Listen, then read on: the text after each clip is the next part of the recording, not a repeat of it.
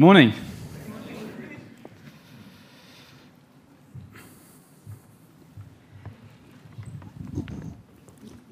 If you don't know me, my name is Rich. I guess I can say I'm part of the leadership team now. I also run a Connect group here in South Bretton with my wife Emma. Um, if you're not part of a Connect group, I really encourage you to become part of one. There's lots that run across the city. Um, we're a big church, and it's hard to really build friendships and relationships with people here on a Sunday morning. And Connect Group is where we can really deepen those friendships and support each other. So we're continuing to look at the book of Acts. I realize that video was an overview of the book of Luke, but it's a two part, two part series. Luke wrote Acts as well. And if you haven't been here over the previous weeks, or if you're like me and you can't quite remember the day of the week, then I'll give you the story so far. Jesus made a pretty big impact. He was crucified and came back to life, uh, and he left his followers with the job of telling people about him. But they had to stay in Jerusalem until they received the gift that was promised to them. That turned out to be the Holy Spirit, which came on them like fire. Then the church starts to gain momentum. Thousands join. They start sharing their life together. Peter and John are doing what Jesus asked them. They're talking to people and sharing and healing people. But they get told off by the religious leaders. Then there's this awkward bit where Ananias and Sapphira die because they try to lie to God. Then there's more healing, more trouble, more arrests, more telling off. The church start rumbling and grumbling at each other. So Jesus' disciples appoint some leaders. One of those is Stephen, who ends up being brought before the same council that arrested Jesus on similar false charges. He gives this amazing speech that is pretty much a summary of the Old Testament. So, if you're a fan of shortcuts, read Acts 7 and you'll get a good idea of what the first part of the Bible is all about.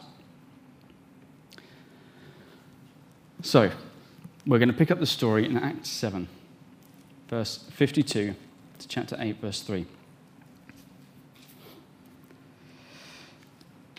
Stephen continues at the um, the council. Name one of the prophets your ancestors didn't persecute. They even killed the ones who predicted the coming of the righteous one, the Messiah, whom you betrayed and murdered.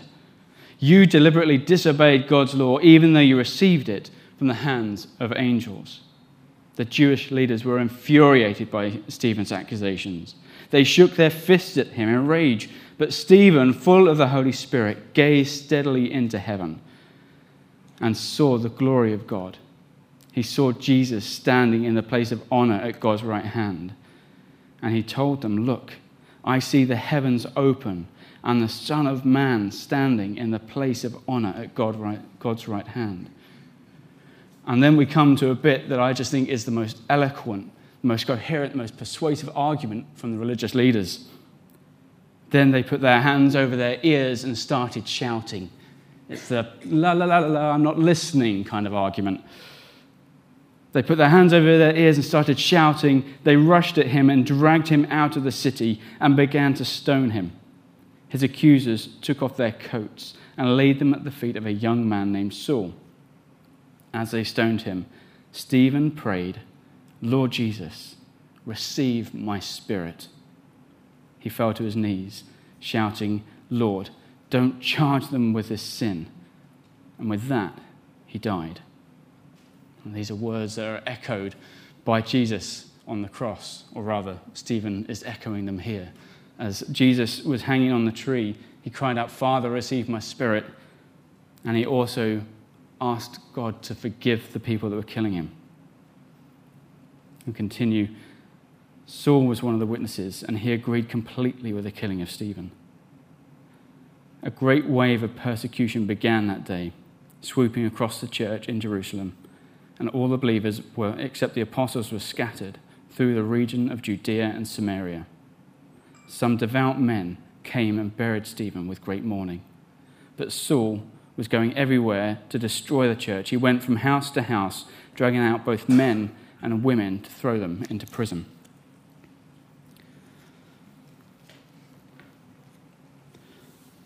So there's quite a lot there. I've given this morning title.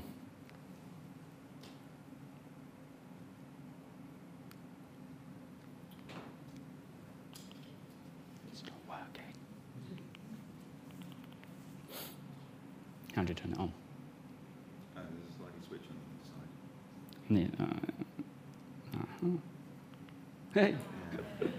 I've given this morning the title, A Life Worth Dying For. And for me, the question mark's important. I found when I came up with these words that like, God was just saying that there's multiple questions really buried in here. One of them is Do you love someone enough to die for them? Maybe your children, parents, a friend.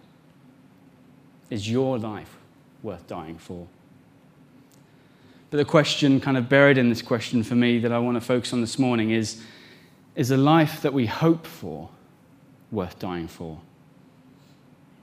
And that word hope, I think, is kind of a divine coincidence because I hadn't really twigged that it was uh, the first day of Advent as I started preparing this.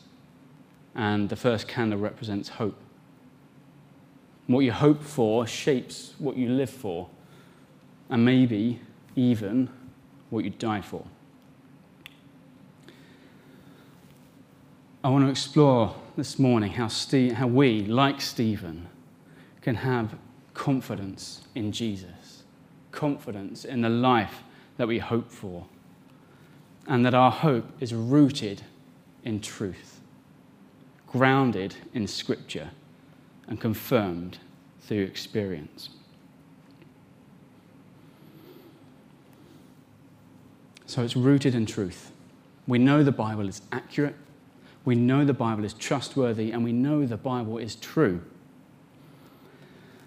Now, the New Testament makes some claims and stuff we're going to hear a lot about over the coming weeks of Advent. Jesus was born to a virgin. He claimed to be God. He did miracles like walking on water and raising the dead. He was crucified on a Roman cross but he rose from the dead, ascended to heaven, and reigns as King of the universe. Paul, in his letter to the Corinthians, uh, puts it quite well. And this is from the easy to read version, because I found it quite easy to read. Now, brothers and sisters, Paul says, I want you to remember the good news that I told you. Continue to base your life on it. It's God's way to save you. But you must continue believing it. If you don't, you believed for nothing. I told you the most important truths that Christ died for our sins, as the scriptures say, that he was buried and raised to life on the third day, as the scriptures say, and that he appeared to Peter and the 12 apostles, and after that, Christ appeared to more than 500 other believers. Most of them are still living today, Paul says, but some have died. Now, I'm no scholar, so I'm going to be sharing some things from people far cleverer than me. If you've ever done the Alpha course, uh, some of this may sound familiar. Um, we know the Bible is accurate. This isn't essential information, there's not going to be a test. But it's good to know that there are people that have devoted their lives to figuring out is the Bible that we have accurate and reliable? Now, the original pieces of paper, of course, that the authors wrote on are lost to history. But we do have a means of figuring out um, how reliable what we have now is, and it's called textual criticism. And it takes two things. How soon after the original was written was the earliest copy made? And secondly, how many copies do we have? Now, for comparison, there's a document that accounts Julius Caesar's um, Gallic Wars. Now, there are apparently 10 at most readable copies of that document, and the earliest was written 900 years after Caesar's time. For the New Testament, we have 5,000 distinct documents in its original language, many going back to the first three centuries. So there's plenty of our history that we trust that has far less to back it up. But yeah, it's written in Hebrew, Aramaic, and Greek. So, do we lose anything in translation? Well, translating ancient language is not easy. I've tried to learn biblical Greek, it's really not easy. But luckily, there are these clever old scholars that have devoted their lives and been working for centuries at translating these. And it really is possible for genuine, accurate, and correct communication to occur through translation. There's only a small percentage that have ever been uncertain about, and that's where we get the footnotes in our Bible. But we can confidently say that there's not one major point of our faith, of our doctrine, that is rested on a disputed or uncertain passage. So the words are historically accurate, but are the witnesses reliable? Jesus was raised from the dead, is the claim. Was it a hoax, a deception, a mass hallucination? As you read beyond the gospel accounts of Jesus' life, the witnesses maintain a confident insistence that they found his tomb empty and they saw the risen Jesus.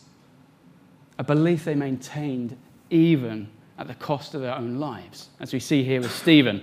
And later we see Paul gets beaten and imprisoned and suffers deeply for his faith. Why would you stick to that story? Where would you get such confidence and conviction? Surely the only possible explanation is that Jesus was bodily, historically resurrected from the dead. So it's historically accurate. The witnesses are reliable. But was what Jesus said, was he just crazy? Well, there's a book by C.S. Lewis called Mere Christianity. C.S. Lewis is best known probably for his Narnia series. But in Mere Christianity, if you're in any way interested in, in this stuff, this is a great, easy way to start in exploring why our faith makes sense. I'm going to read to you a passage from it where he says, I'm trying here to prevent anyone saying the really foolish thing that people often say about him. I'm ready to accept Jesus as a great moral teacher, but I don't accept his claim to be God. That is the one thing we must not say. A man who is merely a man and said the sort of things that Jesus said would not be a great moral teacher. He would either be a lunatic on the level of a man who says he's a poached egg, or else he would be the devil of hell. You must make your choice. Either this man, sorry, either this man was and is the Son of God, or else a madman or something worse.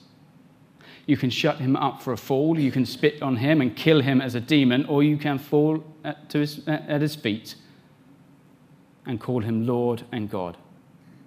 But let us not have any of this patronizing nonsense about him being a great human teacher. He has not left that open to us, and he did not mean to. And then Bono of the band U2 was asked this very similar kind of question in an interview. The interviewer said, So Christ is ranked among the great world's thinkers, but the Son of God, isn't that far fetched? And Bono responds with the idea that the entire course of civilization for over half the globe could have its fate changed and turned upside down by a nutcase. For me, that's far fetched.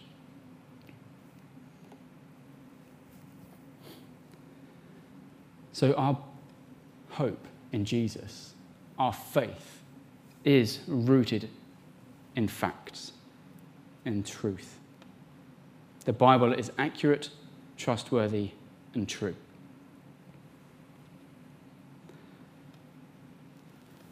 Our hope is also grounded in Scripture. The Bible is an amazing long history of God's love for us. It's a unified story that points to Jesus.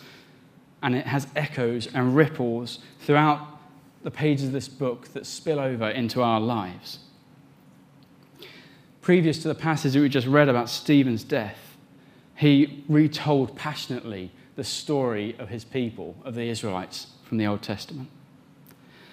And it's full of wisdom and poetry and songs and worship and celebration, but also pain and cries of suffering and questions.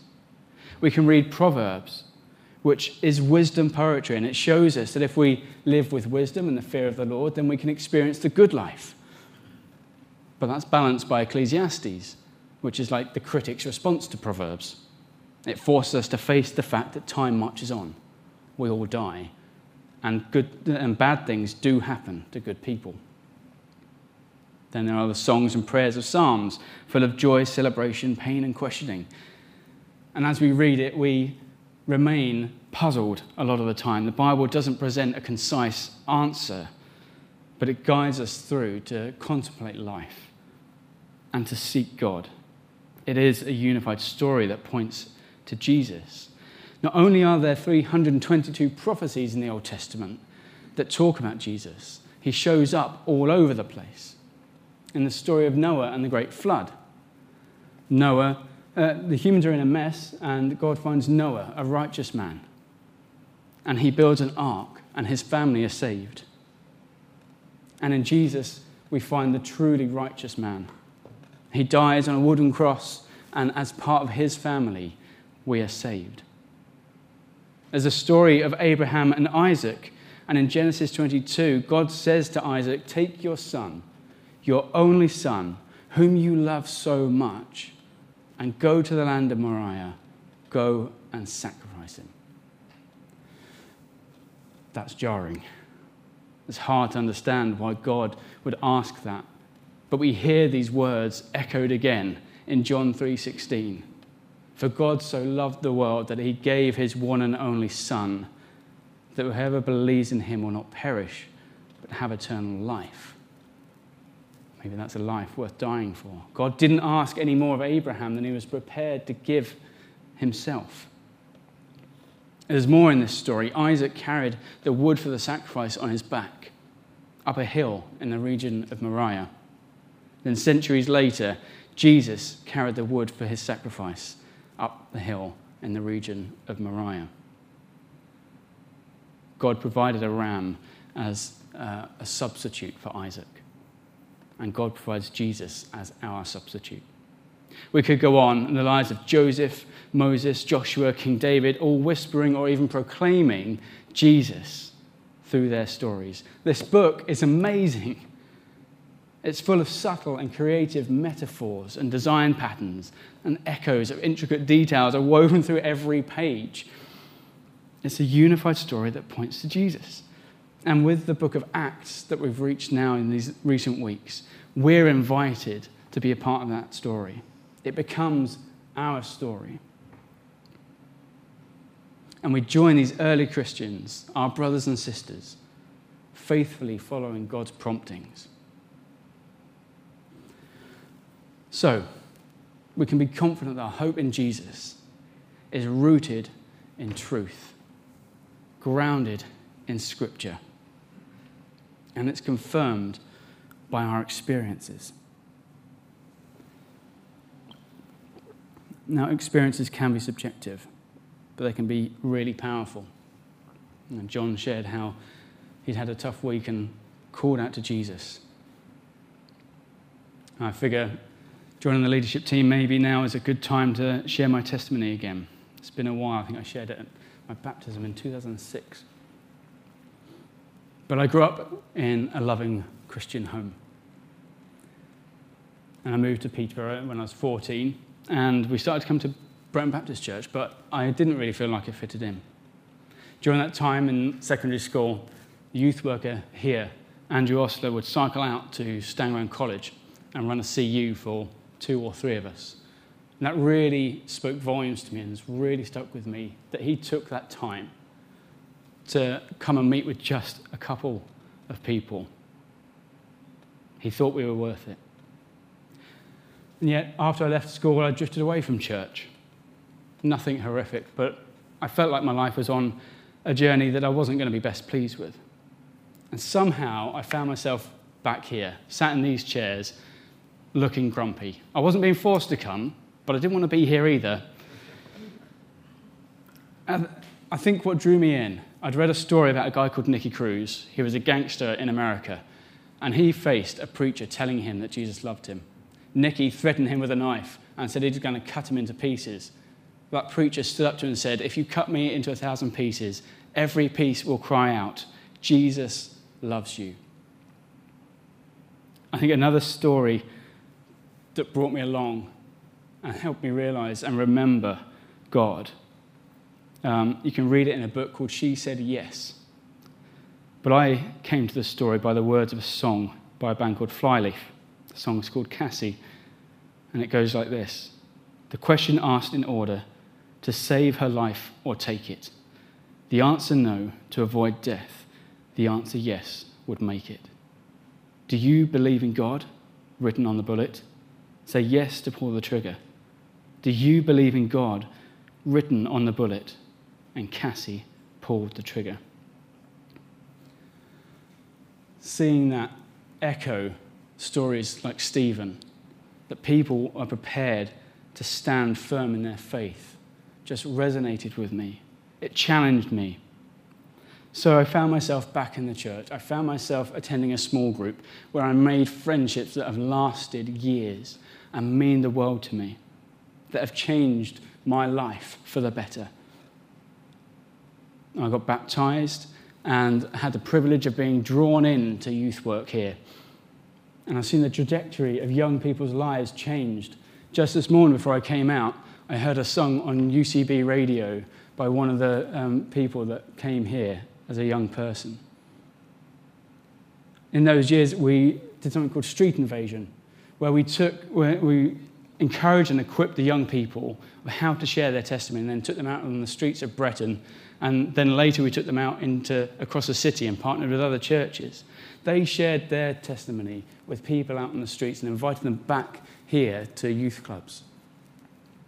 Some of those people that came to those youth clubs that had never been in church before they started to come to youth alpha events. They started coming to small groups. And I've had the privilege of seeing some of them grow in their faith, grow up, get married, have children, join ministry. And I've seen God change the trajectory of their lives. Since then, I've just tried to be obedient to God. I've jumped into becoming a father and a husband in one go. I've seen God's provision in my business. And there have been times that I've been really scared that I wouldn't be able to provide for my family. And God has provided work. I've risked sharing words of encouragement that I felt God had given me for people and found out that it was just the right word at just the right time. I've had the privilege of praying for someone for healing and seeing God answer. And in those around me, I see God at work. I see our hope being confirmed by their lives. I see my parents holding firm to their faith in the face of overwhelming, difficult daily lives. I've had friends die and see the remarkable way that those left behind have responded in the pain and confusion. Not least my amazing wife Emma, who, when her first husband died, turned up at church just days later with her not even one year old daughter, still praising God. I've walked closely with friends as they have faced terrible troubles and life threatening illnesses, and I have seen their faithfulness and their trust. And I see now in my seven year old son, who, for as long as I can remember, has had such a thirst for God and such a love for the Bible and such a willingness to pray for me when I'm stressed about preaching at church. Now, this may sound like uh, an impressive list of things, and it is. It's a highlight reel, if you like. It's what we see on Facebook of other people's lives. But there is a reality that long, runs alongside it as well. I've suffered from panic attacks, and I still suffer with anxiety. I've seen people that I love turn away from God I've prayed for healing and not seen it. I've hurt people and people have hurt me. I've cried out for God for answers and not heard the answer that I want. But I've decided that your focus determines your reality. And then what you live for, what you hope, shapes the way you live.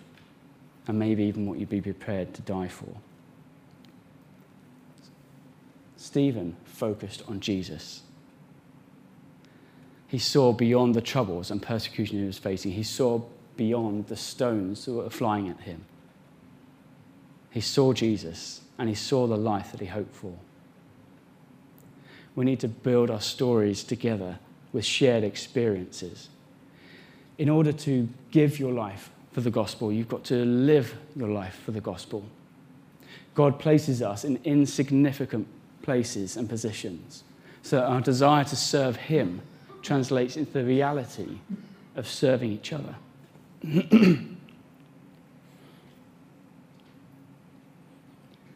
won't see God move or grow in our faith if we keep our head down. I've heard it said that sometimes people could have 20 years of Christian life and experience, but others have one year of Christian life and experience repeated 20 times. We have to make sure that we're growing. Maybe, like I said at the start, join a connect group if you're not part of one. If you are, make sure you go and be willing to be open and vulnerable. It doesn't really work otherwise. But God wants you. God chose you. God put the passions in you. God has opportunities for you and has positioned you right here for a purpose. Is God nudging you to partner with Him in something in the church? Not because we need volunteers, but because we're family. Maybe you could share what God is doing in your life so that we can celebrate with you. I think we're not that great at celebrating together, not congregationally. The other week, SJ shared that some of the children in our church have chosen to follow Jesus. And there was a pattering of applause. But I just felt, where was the excitement? Some people, some children in our church have decided to follow Jesus. Their lives will never be the same again. We need to ask for help. There is a community of people here, and I think a lot of us are willing to help each other out, but we're not mind readers. So we need to overcome some of that pride and ask for help. That said, we need to take a genuine interest in each other as well. There's a guy called Francis Chan, and I want to listen to more of what he says. But this really stuck out to me recently. We never grow closer to God when we just live our life.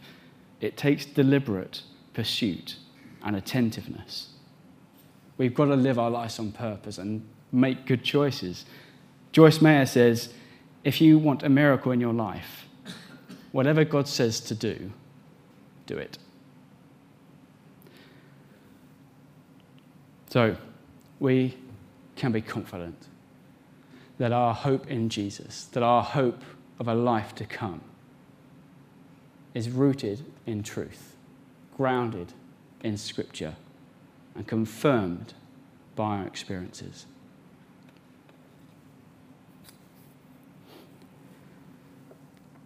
Now, if any of this has spoken to you this morning, and particularly if you didn't realize that we can have such confidence in the Christian faith, or maybe you don't have a relationship with God,